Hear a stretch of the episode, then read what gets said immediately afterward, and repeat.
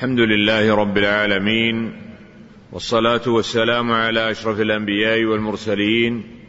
أما بعد تقدم معنا بيان شيء من الاعتراضات على فحوى الخطاب الذي هو مفهوم الموافقة. ونتحدث في هذا اليوم بإذن الله عز وجل عن الاعتراضات الموجهة على الاستدلال بالدليل الذي يستدل به بواسطة دليل الخطاب الذي هو مفهوم المخالفة. نعم. بسم الله الرحمن الرحيم. الحمد لله رب العالمين. والصلاة والسلام على أشرف الأنبياء وأجل المرسلين. اللهم اغفر لشيخنا والحاضرين. باب الكلام على دليل الخطاب. قال الشيرازي رحمه الله تعالى وهو يجري مجرى وهو يجري مجرى الخطاب في أكثر الاعتراضات. إلا أن الذي يكثر فيه وجوه أحدها الرد مثل أن يستدل الشافعي بأن الثمرة تتبع الأصل في البيع قبل التأبير بما روي عن النبي عليه الصلاة والسلام أنه قال من باع نخلا بعد أن تؤبر فثمرتها للبائع إلا أن يشترطها المبتاع فدل على أنه إذا باع قبل أن تؤبر فثمرتها للمشتري. فيقول الحنفي هذا استدلال بدليل الخطاب وعندي أن ذلك ليس بحجة. والجواب عن هذا من وجوه. أحدها أن يقول دليل, دليل الخطاب عندنا حجة فإن لم يسلم نقلنا الكلام إليه. والثاني أن يقول هذا استدلال بنفس الخطاب فإنه قال من باع ومن حرف من حروف الشرط.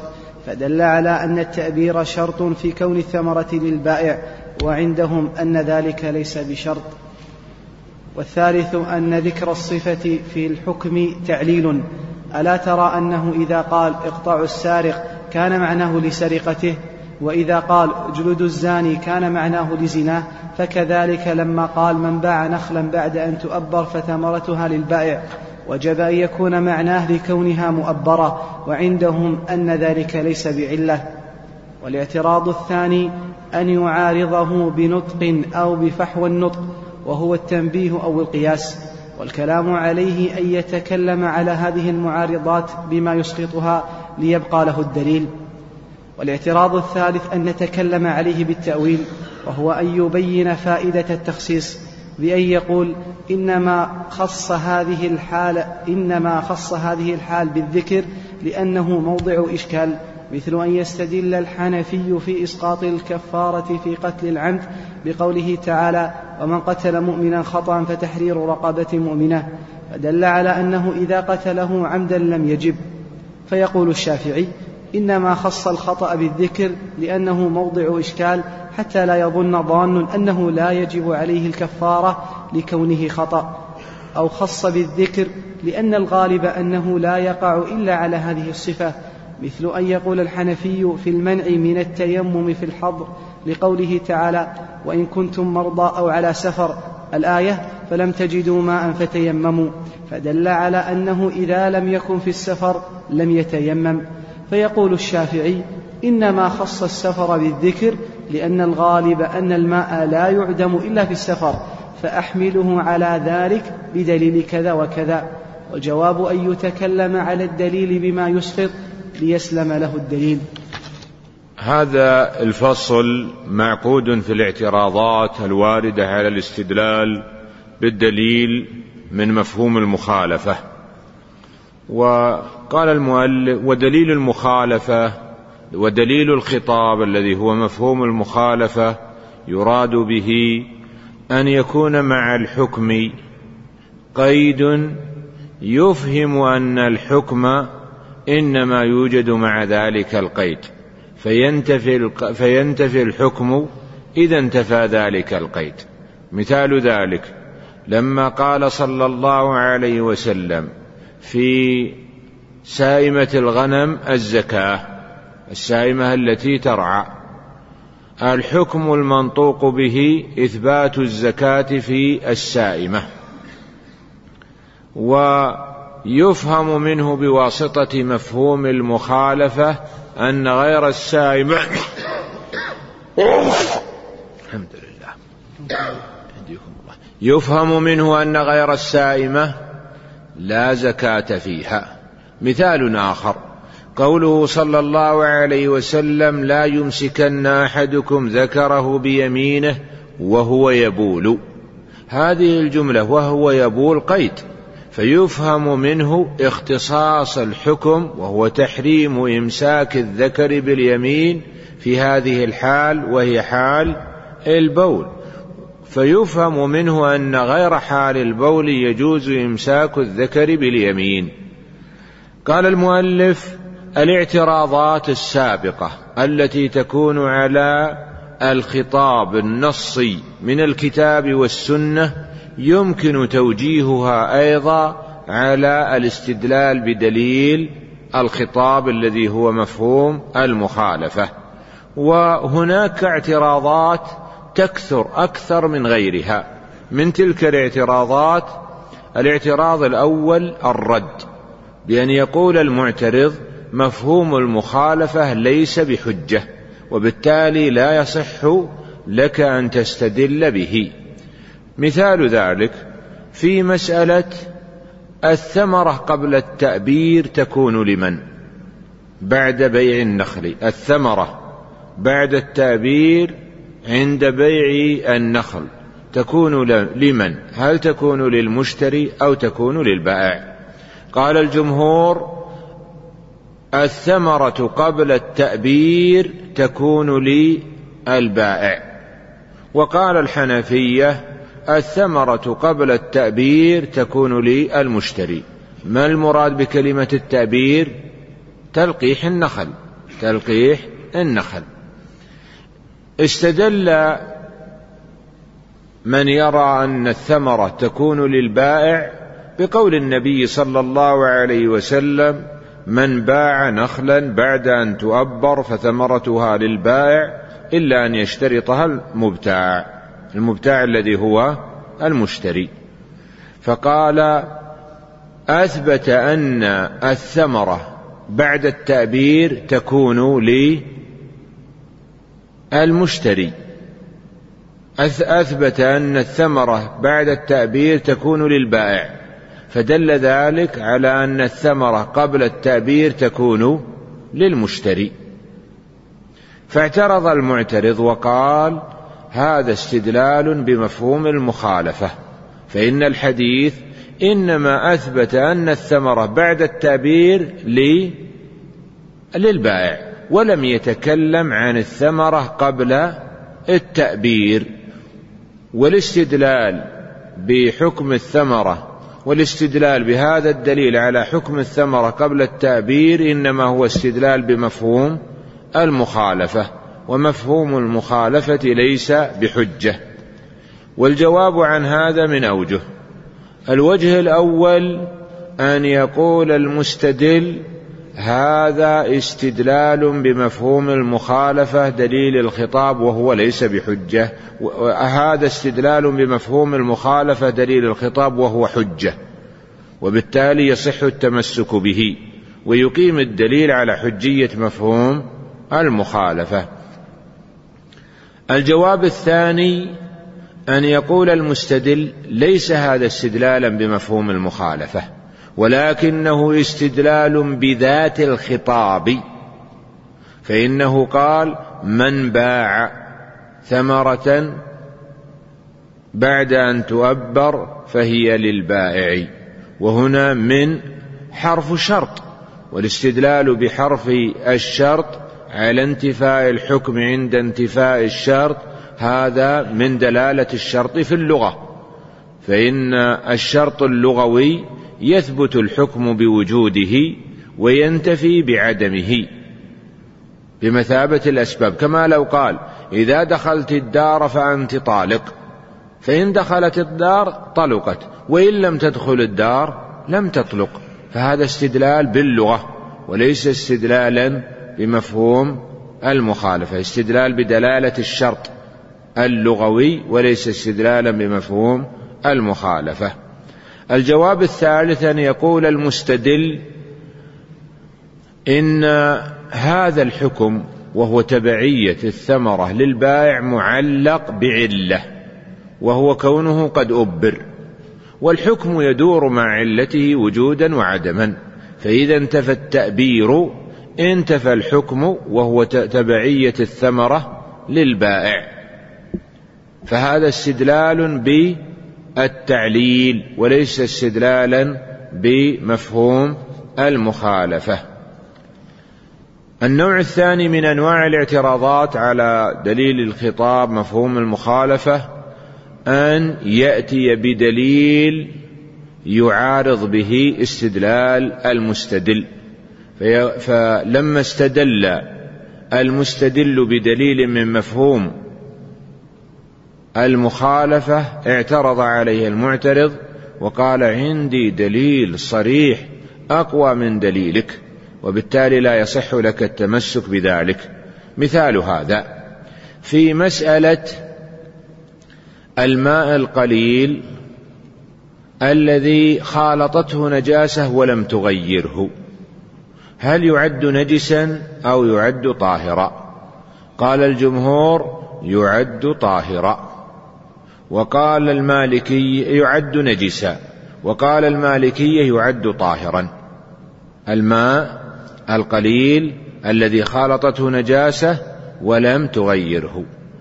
قال المستدل في إثبات أن هذا الماء نجس إن النبي صلى الله عليه وسلم يقول إذا بلغ الماء قلتين لم يحمل الخبث. فدل هذا على أنه إذا كان أقل من القلة فإنه يحمل الخبث. فهذا استدلال بمفهوم المخالفة. فاعترض المعترض وقال هذا الدليل قد وجد من ما يعارضه. وهو قول النبي صلى الله عليه وسلم الماء طهور لا ينجسه شيء. فنقدم هذا الدليل على الأول. والجواب عنه بأوجه. الوجه الأول أن أن يقول بعدم وجود المعارضة بينهما. فيقول حديث الماء لا ينجسه شيء المراد به ما لم يتغير.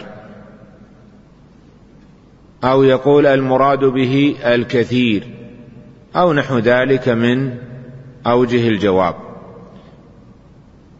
الجواب الثاني أن يقول بتسليم المعارضة لكن يدعي أن دليله أرجح من الدليل الآخر فيقول دليلي فيه فيه سبب يرجحه على الدليل الذي أوردته معارضا لدليلي ونحو ذلك. الجواب الثالث أن يقوم المستدل بإبطال دليل المخالف.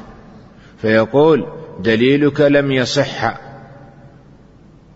مثلا النوع الثالث من أنواع الاعتراض الاعتراض بذكر فائدة للقيد. من شروط إعمال مفهوم المخالفة عدم وجود فائدة أخرى غير الاستدلال بمفهوم المخالفة. أنتم تعرفون أن مفهوم المخالفة هو أن يقول بأن الحكم ورد معه قيد فدل ذلك على أنه إذا انتفى القيد انتفى الحكم. من شرط إعمال مفهوم المخالفة الا يكون له فائدة أخرى غير إعمال غير إعمال مفهوم المخالفة.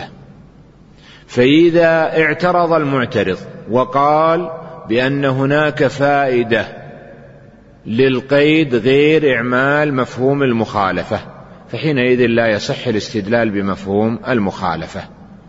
مثال ذلك.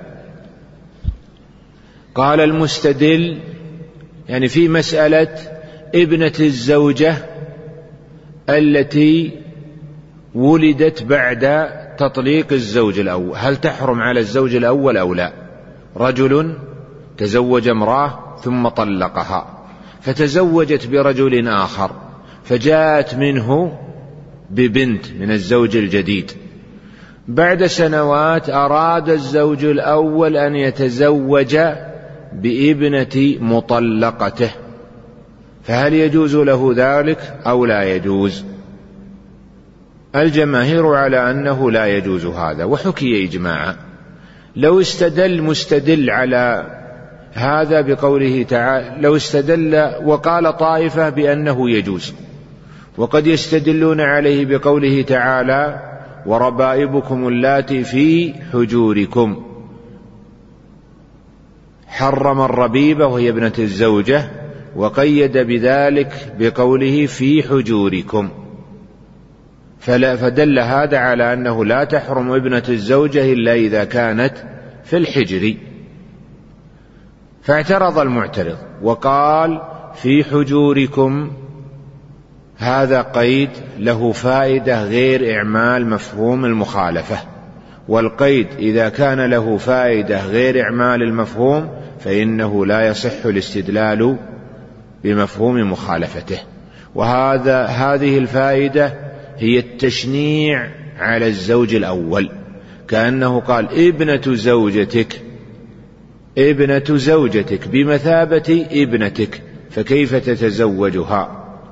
أو يقول في حجوركم قيد أغلبي والقيد إذا كان أغلبيا لم يصح الاستدلال بمفهوم مخالفته. والجواب عن هذا الاعتراض بأوجه الوجه الأول أن يبين عدم صحة إسناد هذا القيد للفائدة التي ذكرها المعترض ويقول هذا القيد إنما ذكر من أجل إعمال مفهوم المخالفة وأما الفائدة التي تذكر فإنها لم تصح. الجواب الثاني بأن يقول أسلم لك أن القيد له هذه الفائدة التي ذكرت. لكن هذه الفائدة لا تمنع من الاستدلال بمفهوم المخالفة. فلما قال في حجوركم وصف أغلبي قال اسلم لك أنه وصف أغلبي. لكن كون الوصف اغلبيا لا يمنع من الاستدلال بمفهوم مخالفته. كما قال بذلك طائفة من علماء الأصول. مثل المؤلف هذا بأمثلة. الأولى مسألة إيجاب الكفارة في قتل العمد. هل تجب الكفارة على القاتل عمدا؟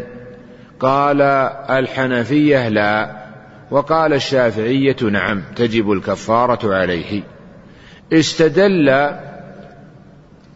الحنفي على عدم إيجاب الكفارة في القتل العمد بقوله تعالى ومن قتل مؤمنا خطأ فتحرير رقبة مؤمنة.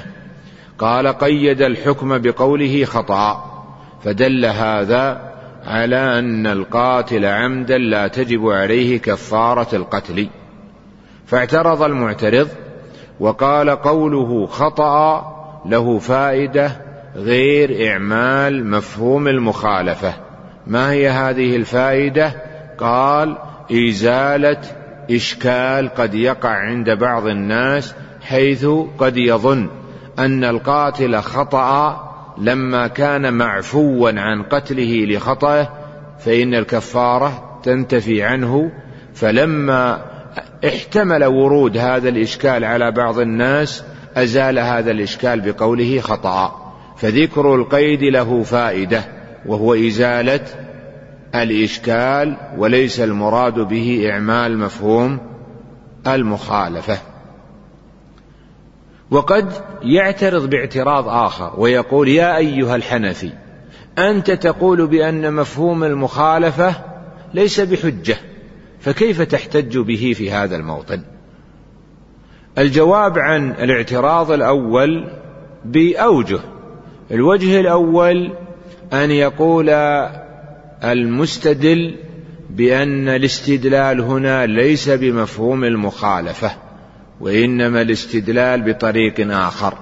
كأن كأن يقول أنا أستدل بالبراءة الأصلية فإن الآية إنما أوجبت كفارة القتل على المخطئ.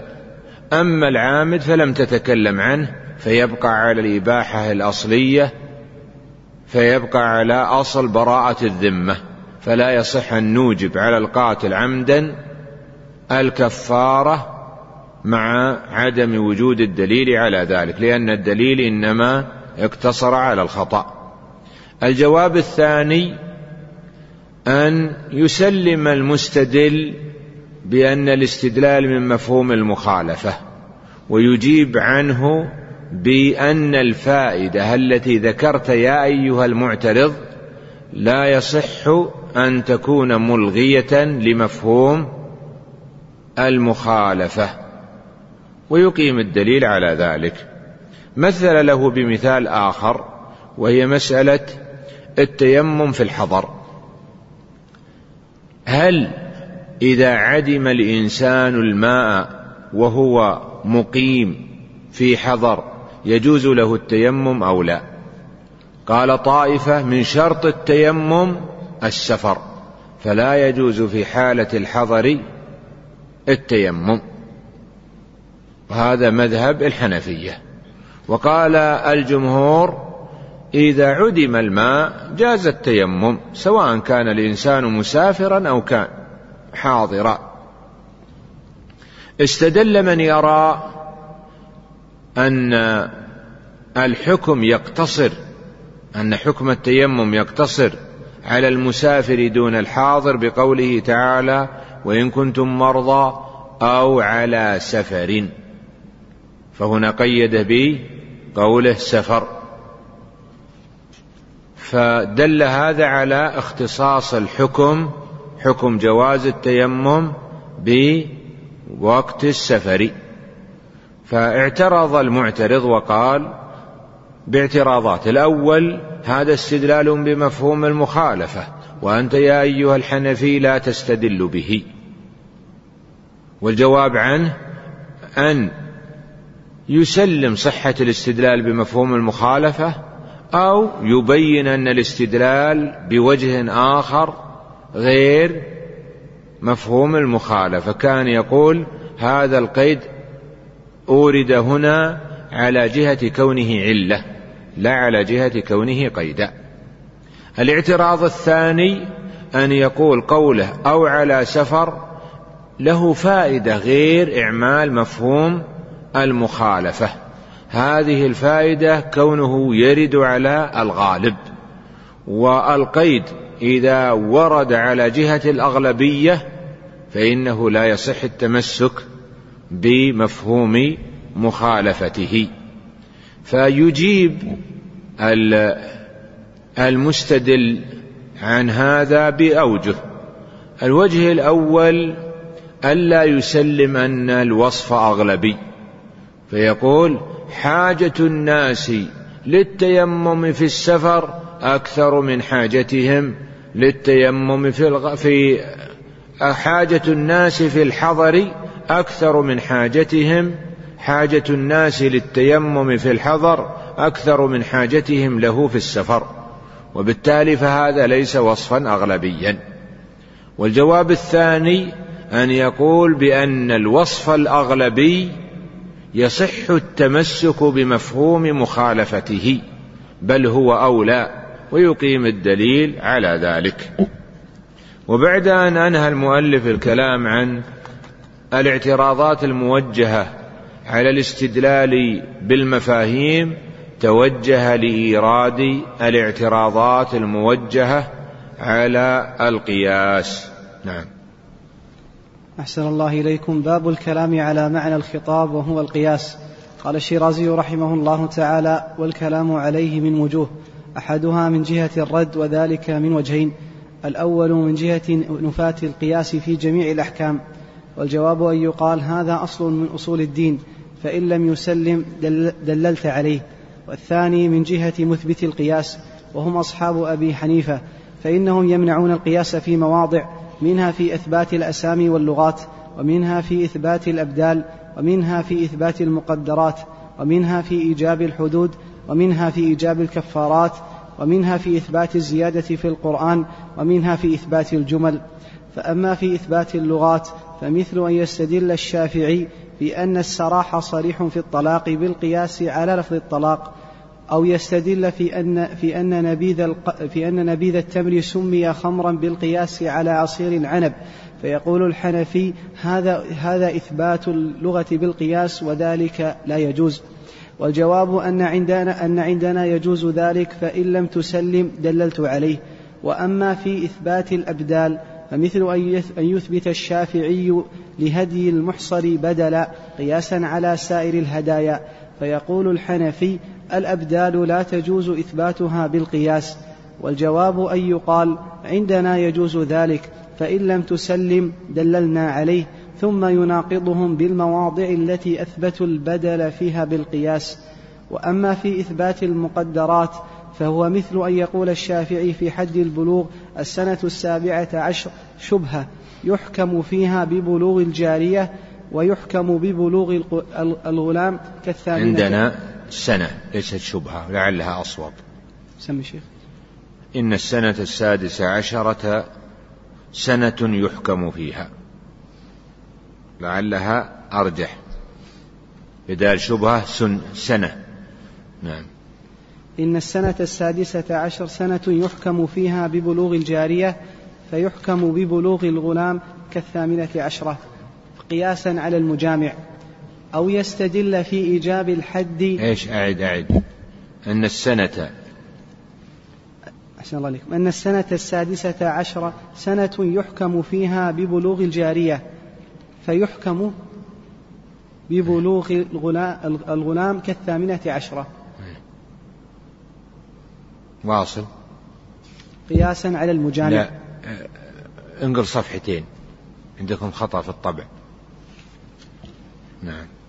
فيقول المخالف. أحسن الله إليكم. فيقول المخالف هذا إثبات تقدير بالقياس والتقدير لا يعرف بالقياس وإنما يعرف بالتوقيف. والجواب أن يقول عندنا يجوز وإن لم يسلم دللت عليه.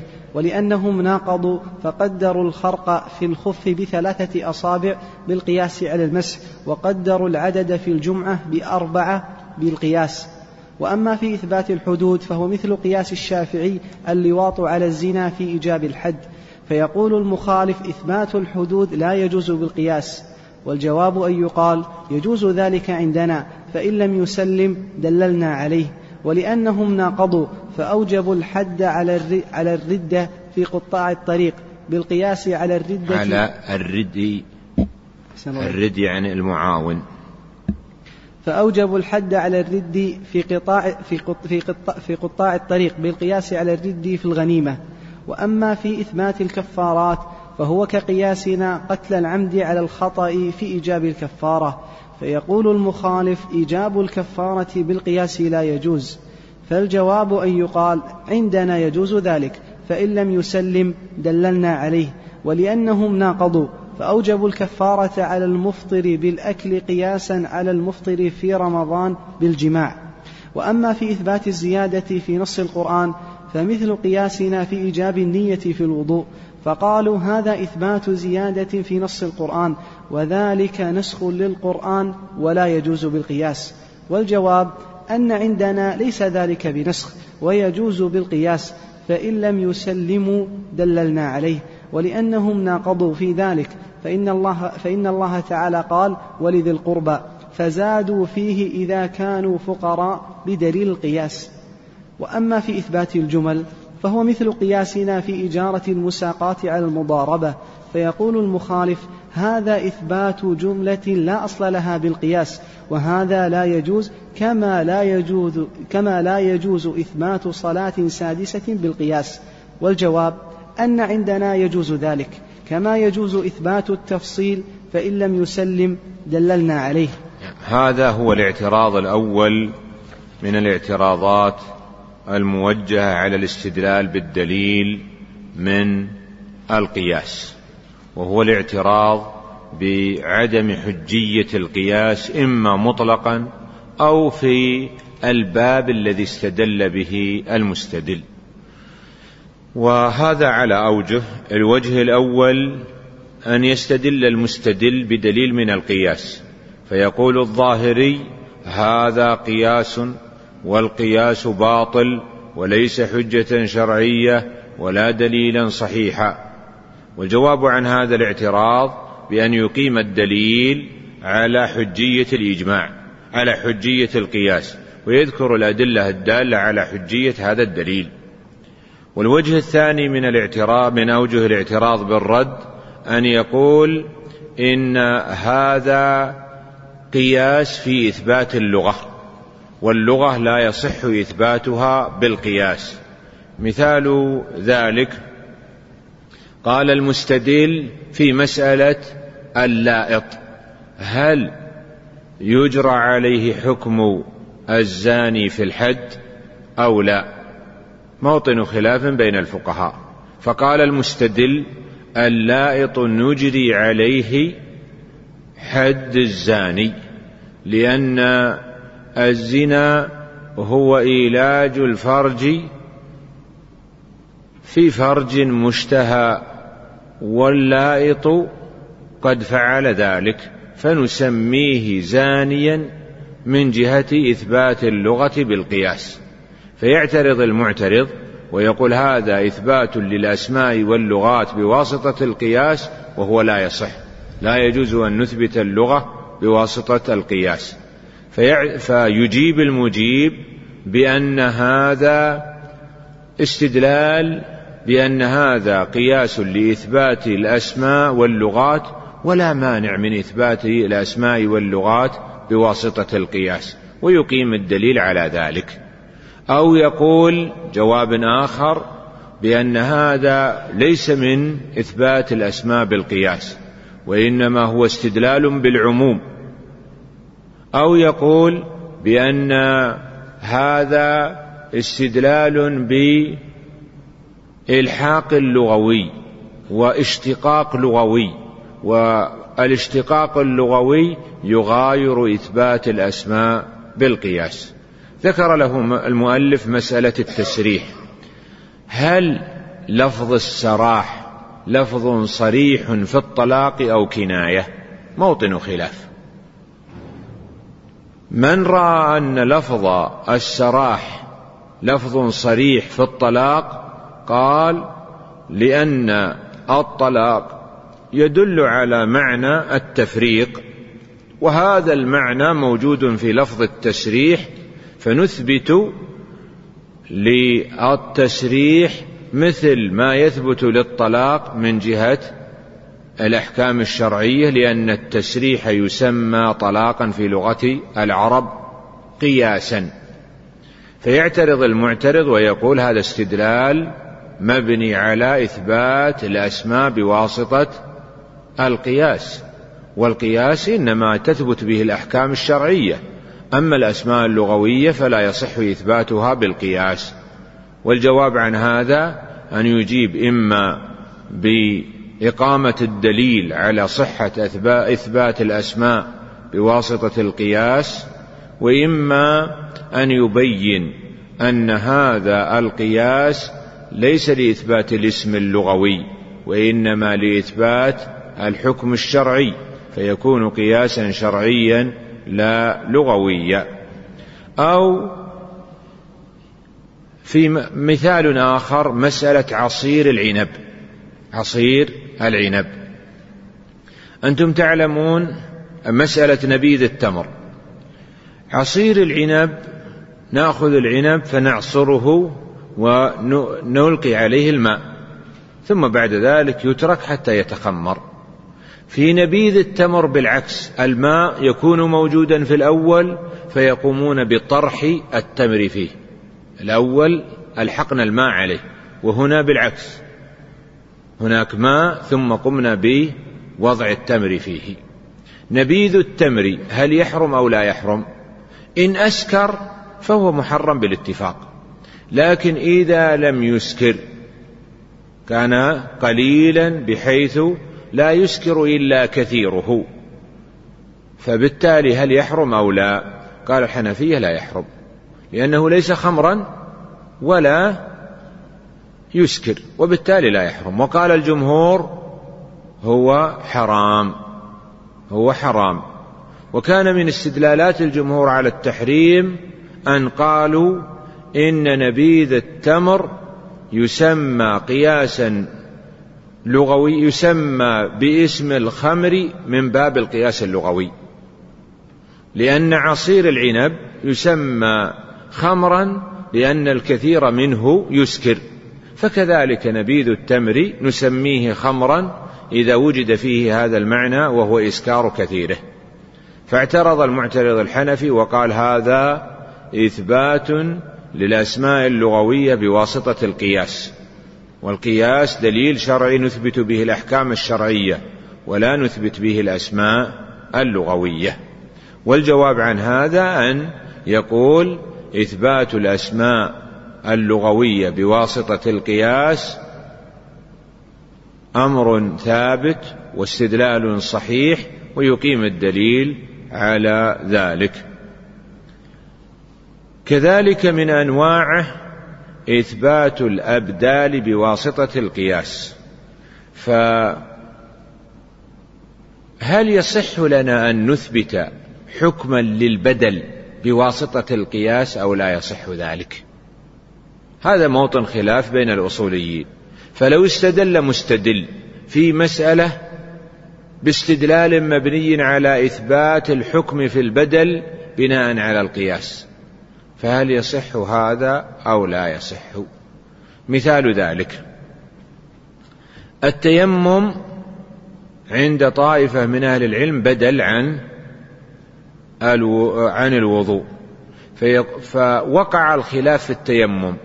هل يكون التيمم إلى المرفق كالوضوء أو يكون التيمم إلى الكوع؟ بحيث لا يكون التيمم إلا للكف فقط. موطن خلاف بين الفقهاء. فقال المستدل التيمم يكون إلى المرفق قياسا على الوضوء. فاعترض المعترض وقال هذا إثبات لحكم في بدل بواسطة القياس والأبدال لا يجوز إثبات أحكامها بواسطة القياس. فيعترض أو فيجيب المستدل بأجوبة. الجواب الأول بالقول بأن هذا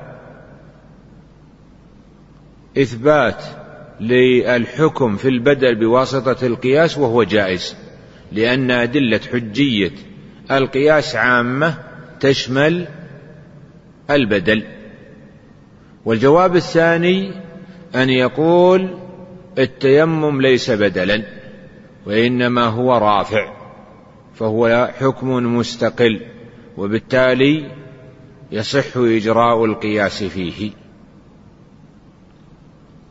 مثل له المؤلف بمسألة المحصر. إذا أحصر الإنسان فإنه يعني إذا منع من دخول مكة والوصول إلى المشاعر فإنه يذبح هديه ويتحلل.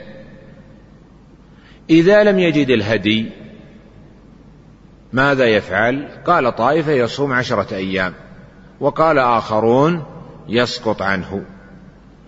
من قال بأنه يجب عليه الصوم عشرة أيام استدل بقياس المحصر على فا المحصر فاقد الدم على المتمتع الفاقد للهدي. المتمتع الفاقد للهدي يصوم كم يوم؟ عشرة أيام ثلاثة في الحج وسبعة إذا رجع.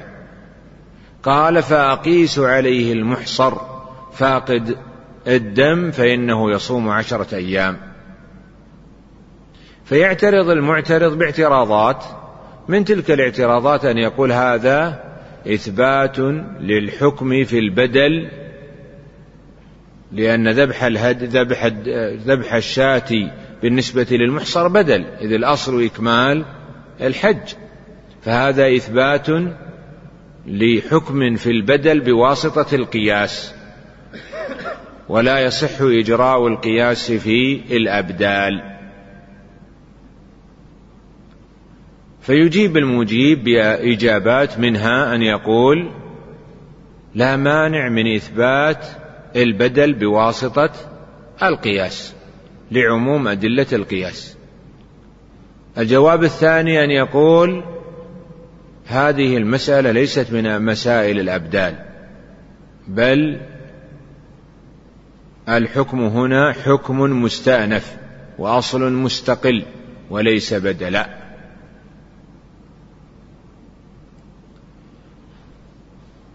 نوع آخر الاعتراض بأن القياس ورد في المقدرات.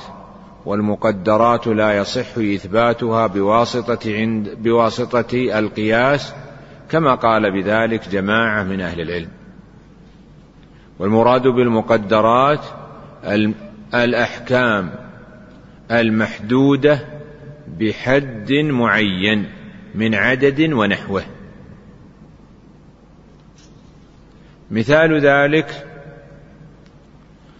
لو قال المستدل في مسألة اللائط. هل يجلد مئة كالزاني أو لا؟ فاستدل المستدل وقال أقيس اللائط على الزاني فأحكم عليه بمئة جلدة. فيقول المعترض المئة جلدة هذا من المقدرات.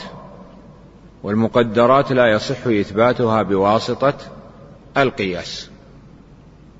والجواب عن هذا بوجهين الوجه الأول أن يقول بصحة إثبات المقدرات بالقياس لعموم أدلة القياس. والجواب الثاني أن يقول هذه المسألة المتنازع فيها ليست من المقدرات وبالتالي لا يصح اعتراضك. مثل له المؤلف بمسألة حد البلوغ. حد البلوغ مختلف فيه. فطائفة تقول بأن الجارية يحكم ببلوغها إذا بلغت خمس عشرة سنة. وهذا قول الجمهور. والقول الثاني بأنها إذا بلغت سبع عشرة سنة حكم ببلوغها. وقبل السابع عشرة ليست ببالغ إلا أن توجد فيها علامة أخرى وهذا هو قول الحنفية.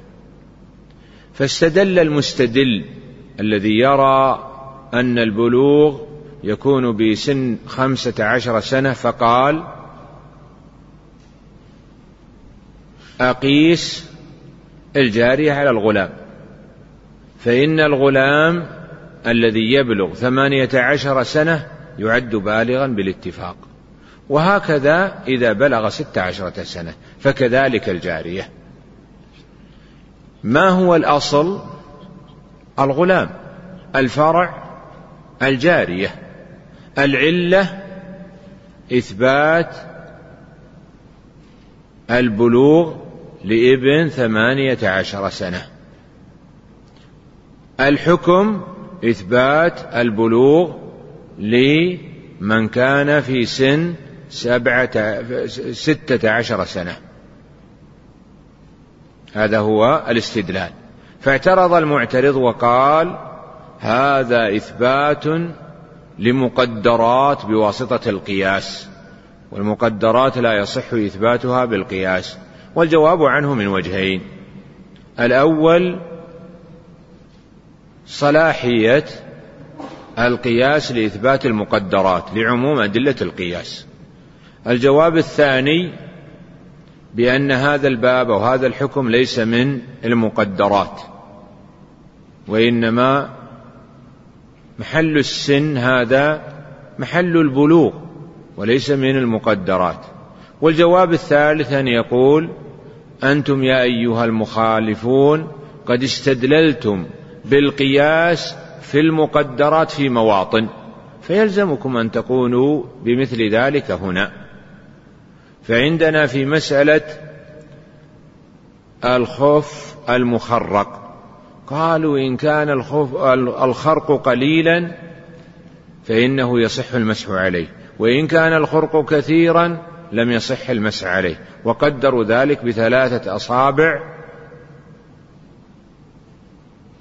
فإن كان الخرق ثلاثة أصابع قالوا صح المسح عليه. وإن كان أربعة أصابع فإنه حينئذ لا يصح المسح عليه. لماذا؟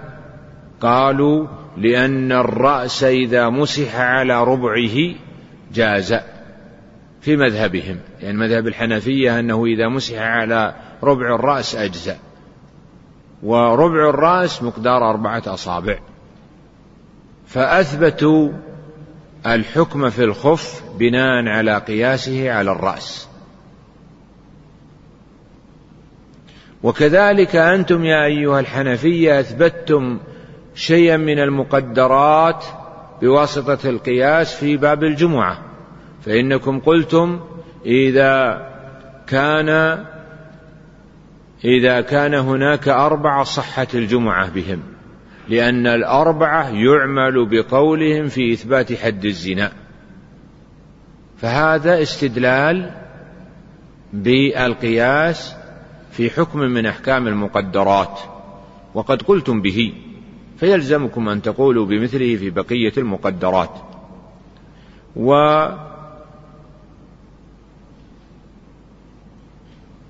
الحنفية قد قالوا بإثبات القياس في المقدرات في مواطن فيلزمكم أن تقولوا بالقياس في المقدرات في بقية المواطن. وأما الاعتراض بأن القياس لا يجري في إثبات الحدود يعني أيضا من أمثلته عندما قال الحنفية بأن المهر لا يصح أن يكون أقل من عشرة دراهم. واستدلوا على ذلك بقياسه على القطع في السرقة. فإن القطع في السرقة لا يكون إلا بسرقة ما هو نصاب والنصاب عند الحنفية عشرة دراهم. قالوا فنقيس عليه المهر في النكاح. فهذا إثبات لمقدر بواسطة القياس. النوع الآخر من أنواع الاعتراض بالرد على الاستدلال بالدليل من القياس قول المعترض بأن هذا إثبات للقياس إثبات للحدود بواسطة القياس والحدود لا يصح إثباتها بالقياس. ومن أمثلته ما تقدم قبل قليل من أو من أمثلته أن يقول القائل السارق. بواسطة الإنترنت نجري عليه القطع. كالسارق من المال بدخول الحرز أو بدخول البيت.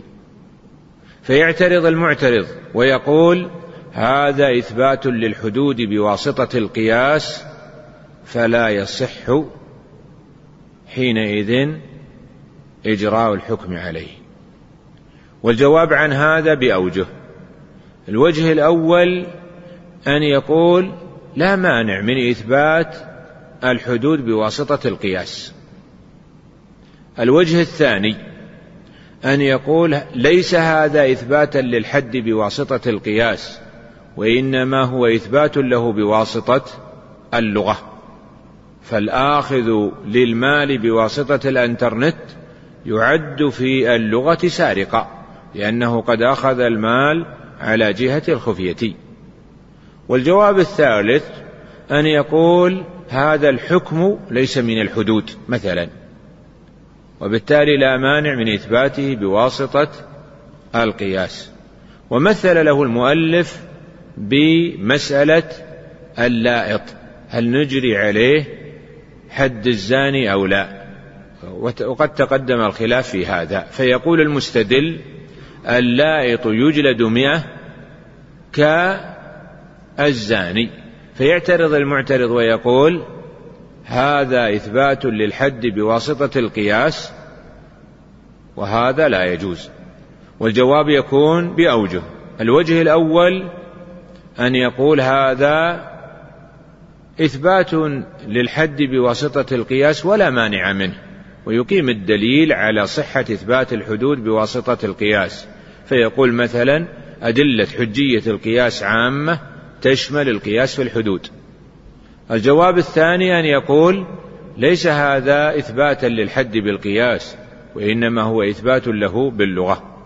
والجواب الثالث أن يقول هذه المسألة ليست من الحدود فرضا. ولا هنا في هذا المثال لا يصح هذا الجواب الأخير.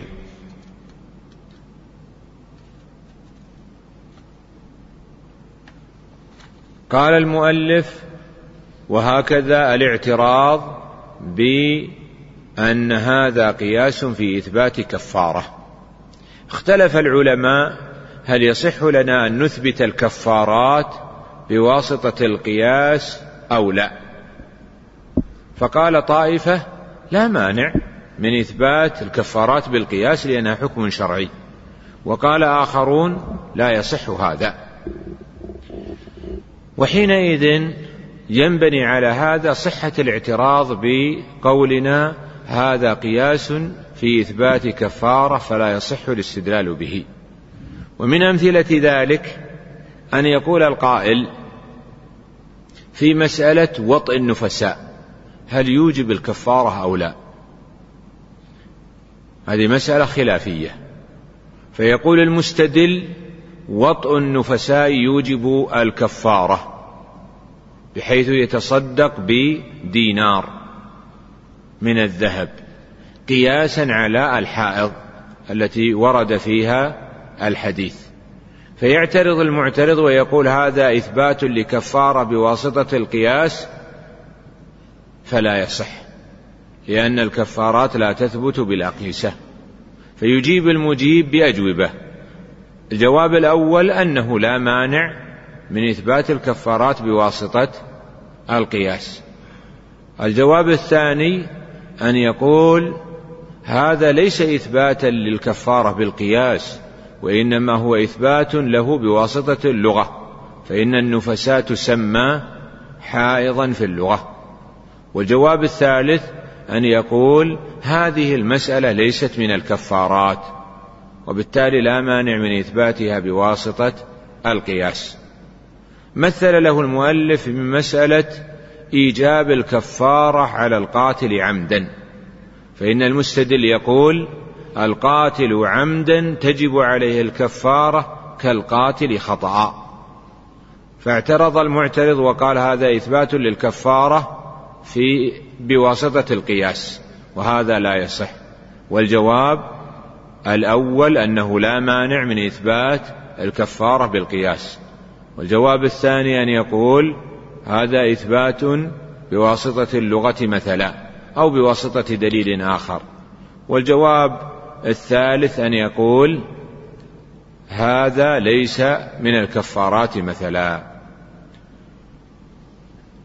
نوع آخر وهو الاعتراض على الاستدلال بالقياس بأن هذا القياس يزيد على نص القرآن والزيادة على النص نسخ ولا يصح نسخ القرآن بالقياس. مثال ذلك قال مسألة حكم الوضوء في الطواف. حكم الوضوء في الطواف. هل يجب الوضوء للطواف وهل يشترط الوضوء للطواف أو لا؟ موطن خلاف. فقال المستدل يجب الوضوء للطواف ويشترط الوضوء للطواف. اشترط الوضوء لصحة الطواف. لأنه عبادة فأشبه الصلاة. لأنه عبادة بدنية فأشبه الصلاة. هذا قياس. الأصل الصلاة والفرع الطواف والحكم اشتراط الوضوء والعلة عبادة بدنية. فيعترض المعترض ويقول إن الله تعالى يقول وليطوفوا بالبيت العتيق ولم يذكر فيه الطهارة. فزيادة الطهارة زيادة على نص القرآن ولا يصح أن تزيد على نص القرآن بواسطة القياس لأن الزيادة على النص نسخ والقياس لا يصح أن يكون ناسخا للقرآن.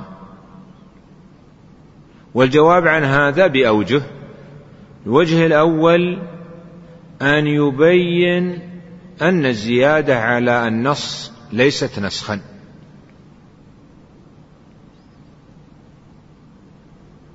والجواب الثاني أن يقول ليس هذا من الزيادة على النص فإن جعل الشيء شرطا في غيره ليس زيادة على النص. فعندما أوجب الصلاة ثم أوجب لها الوضوء واشترط لها الوضوء بعد ذلك لم يكن هذا زيادة على النص. فهكذا أيضا في مسألتنا. وهناك جواب ثالث في الذهن لكنه لا يصح في الواقع وهو أن يقول أسلم بأنه زيادة على النص وأن الزيادة على النص نسخ ولا مانع من نسخ الكتاب بواسطة القياس لكن هذا ليس جوابا صحيحا لأنه لا يجوز نسخ الكتاب بواسطة القياس. مثل له المؤلف بمسألة إيجاب النية في الوضوء. فالجمهور يقولون يجب للوضوء النية ويشترط لصحة الوضوء النية. واستدلوا على ذلك بقولهم إن الوضوء يجب في الصلاة يجب للصلاة فيجب للوضوء. أو النية تجب بالاتفاق للتيمم فتجب في وتجب للوضوء. فيعترض المعترض الحنفي ويقول لا يشترط للصلاة النية. وأما ما ذكرته من الاستدلال فهو زيادة على نص القرآن بواسطة القياس وهذا لا يصح. لأن الله تعالى قال يا أيها الذين آمنوا إذا قمتم إلى الصلاة فاغسلوا وجوهكم ولم يذكر النية. فإيجاب النية زيادة على نص القرآن والزيادة على النص نسخ. فلا يصح أن تنسخ القرآن بواسطة القياس. والجواب عنه أن يبين أن الزيادة على النص ليست نسخا ويقيم الدليل على ذلك. والجواب الثاني أن يقول بأن الاستدلال هنا ليس من باب الزيادة على النص وإنما هو من باب آخر ويذكره. وهناك جواب ثالث بأن يقول أنتم يا أيها المخالفون من الحنفية قد قلتم بالزيادة على نص القرآن بواسطة القياس في مواطن فيلزمكم أن تقولوا بمثل ذلك هنا. ومن أمثلته أن الحنفية يقولون في قوله تعالى واعلموا أن ما غنمتم من شيء فأن لله خمسه وللرسول, وللرسول ولذي القربى قالوا لذي القربى خاص بالفقراء قياسا على مسائل الزكاة. فهنا زادوا على نص القرآن بواسطة القياس. فيلزمهم أن يقولوا بمثل ذلك في مسألتنا. الأمر الأخير فيما يتعلق بالاعتراض على القياس برده والقول بعدم حجيته أن يقول المعترض أنت اثبتت بابا جديدا بالقياس والقياس يصح به إثبات التفاصيل أما أن تثبت بابا كاملا وجملة كاملة من أحكام الشريعة بواسطة القياس فهذا لا يصح. ومن أمثلة ذلك أن يقول المستدل في باب المساقات. المساقات أو المزارعة المزارعة موطن خلاف بين الفقهاء.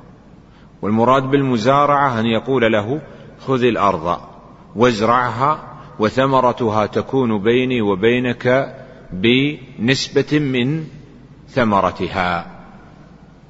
بنسبة مشاعة من ثمرتها. هذه هي المزارعة. فالمزارعة اختلف الفقهاء فيها. فطائفة أجازوها وطائفة منعوها. من أجازها استدل بأدلة منها القياس على المساقات أو القياس على المضاربة. فاعترض المعترض فقال هذا إثبات لباب كامل بواسطة القياس وهذا لا يصح لأن القياس لا نثبت به أمرا مستقلا وإنما نثبته به تفاصيل شيء من الأحكام. فلا يصح هذا. وكما لا يجوز إثبات صلاة سادسة بالقياس. والجواب عن هذا بأن يقول المستدل بأن بأنه لا مانع من إثبات باب كامل بواسطة القياس ولا يوجد دليل يدل على المنع. والجواب الآخر بأن يقول بأن هذا ليس بابا مستقلا بل المزارعة جزء من أجزاء الإيجارة مثلا أو جزء من أجزاء المضاربة. فليس بابا مستقلا وبالتالي لا مانع من إثباته بواسطة القياس. نعم. قال رحمه الله والاعتراض الثاني أن يقول أنت لا تقول بالقياس في هذا الحكم. وذلك مثل أن يستدل الحنفي بالقياس في إيجاب الكفارة على الآكل. فيقول الحنفي الأصل غير مسلم غير مسلم من جهة القياس فإن القياس أن يفسد الصوم بالجماع ناسيا وإنما لم يفسد استحسانا للخبر والقياس على موضع الاستحسان لا يجوز. والجواب عنه من وجهين أحدهما أن يقال إذا ثبت بالخبر أنه لا يفسد صار ذلك أصلا وكان القياس عليه أولى من القياس على غيره. ولأن الخبر إنما ورد في الأكل ناسيا لا في الجماع. ثم قاسوا عليه الجماع فدل على جواز القياس على ما استحسن بالخبر.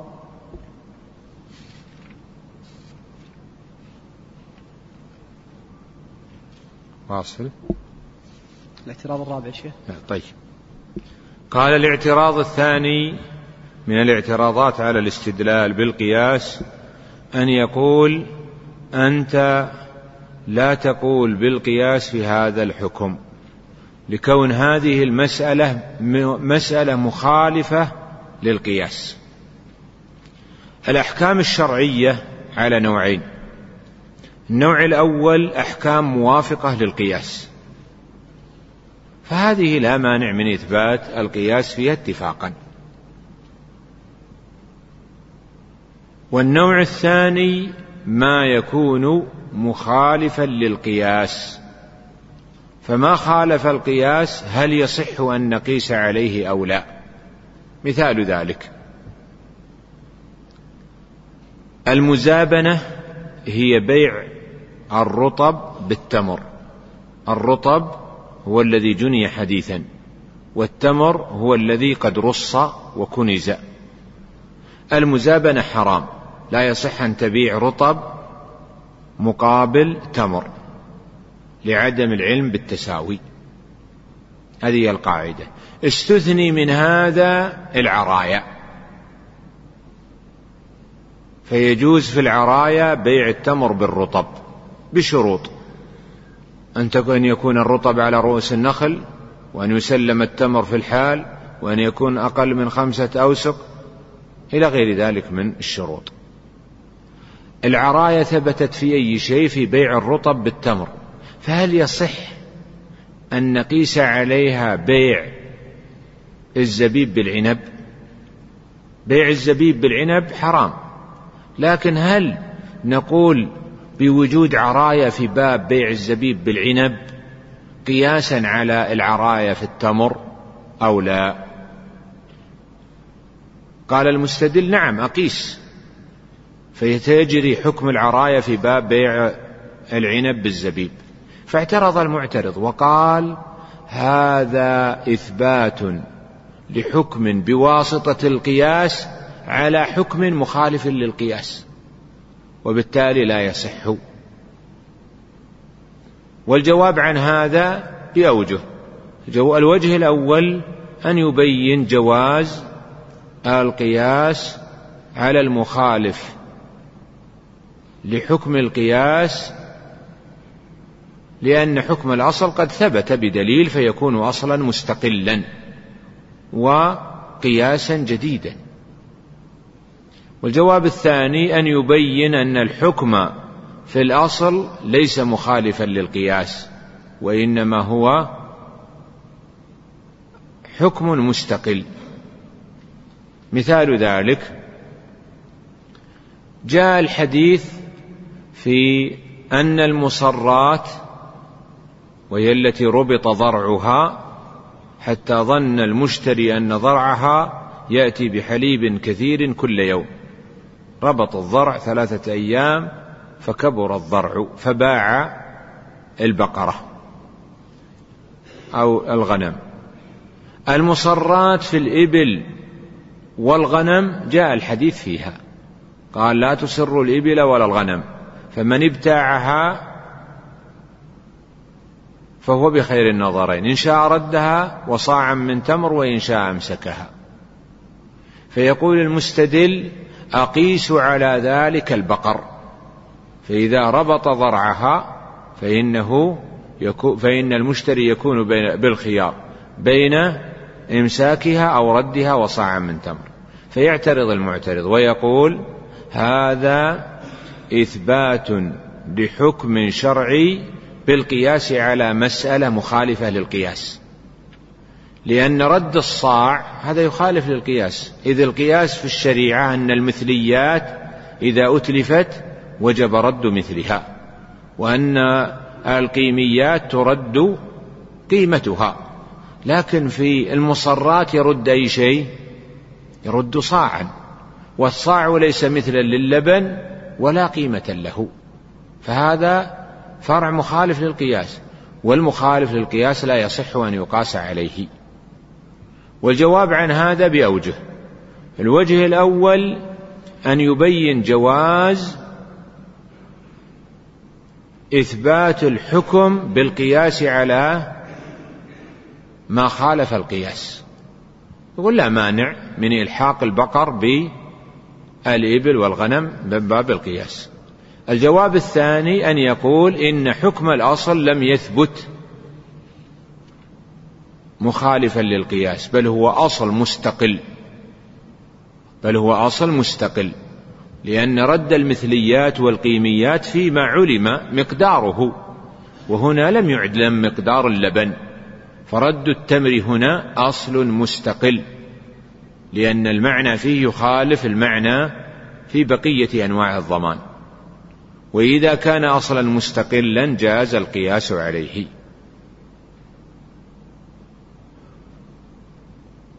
مثل المؤلف على هذا بمثال وهو مسألة إيجاب الكفارة على الآكل قياسا على المجامع.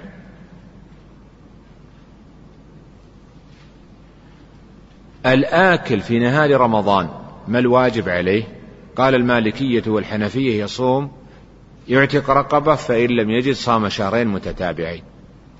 وقال الجمهور بأنه قال الشافعية والحنابلة والظاهرية وطائفة بأنه لا تجب عليه الكفارة لأن الكفارة خاصة بالجماع. فيقول أنا أثبت أنا أثبت الكفارة في الآكل قياسا على المجامع. الأصل المجامع الفرع الآكل الحكم إيجاب الكفارة العلة منتهك حرمة الشهر. فيعترض المعترض ويقول إيجاب الكفارة على المجامع هذا على خلاف القياس. لأن القياس أن المفطر في رمضان يجب عليه القضاء. فإذا كان هذا الأصل مخالفا للقياس فإنه لا يصح القياس عليه. ويجيب المستدل فيقول لا مانع من إثبات الحكم في المسألة بالقياس على ما خالف القياس ويقيم الدليل على ذلك. أو يقول بأن الأصل هنا لم يخالف القياس بل هو جار على القياس. ومثله أيضا قال أو يستدل في إيجاب الحد على الردء. المراد بالردء هو الذي يكون معاونا وإن لم يشارك. الردء في قطاع الطريق اختلف أهل العلم فيه. عندك ناس قطعوا الطريق. وهناك شخص يساعدهم يقف على أول الطريق وإذا جاءت الشرطة كلم أصحابه قال ترى الشرطة جاءوا توقفوا عن قطع الطريق. هذا رد. يساعدهم ويعاونهم لكنه لم يشاركهم. هل يجب عليه الحد أو لا يجب؟ موطن خلاف بين الفقهاء. فمن استدل من رأى إيجاب الحد على الردء في قطع الطريق قاسه على الردء في الغنيمة. الردء في الغنيمة وهو المعاون الذي لم يشارك في القتال نثبت له حقه في الغنيمة. قال فأقيس عليه كذلك الردء في قطع الطريق. فيعترض المعترض ويقول أخذ الغنيمة للردء أخذ الردء في القتال للغنيمة مخالف للقياس وإنما أثبتناه استحسانا. إيش معناته استحسانا؟ أي تركا للقياس بواسطة دليل خاص. فلا يصح أن نقيس عليه.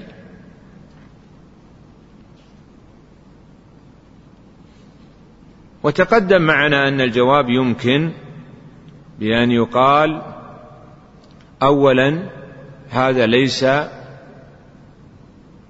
مما خولف فيه القياس فأخذ الردء للغنيمة ليس مخالفا للقياس ويقيم الدليل على ذلك. الجواب الثاني أنه لا مانع من إثبات الحكم في مسألة بناء على القياس على مسألة مخالفة للقياس متى علم معناها وعرف وعرفت علتها. قال وتكلف بعضهم الجواب عن هذا بأن عندنا إنما لا يجوز إثبات أصل الحد والكفارة في باب لم تثبت فيه تلك الكفارة أو ذلك الحد. أما إذا كان ذلك الباب قد وجبت فيه الكفارة بالإجماع باب انتهاك حرمة الشهر ثبتت الكفارة فيه بالإجماع. لكن اختلف في موضعها قال فحينئذ يصح إثبات الحكم بواسطة القياس.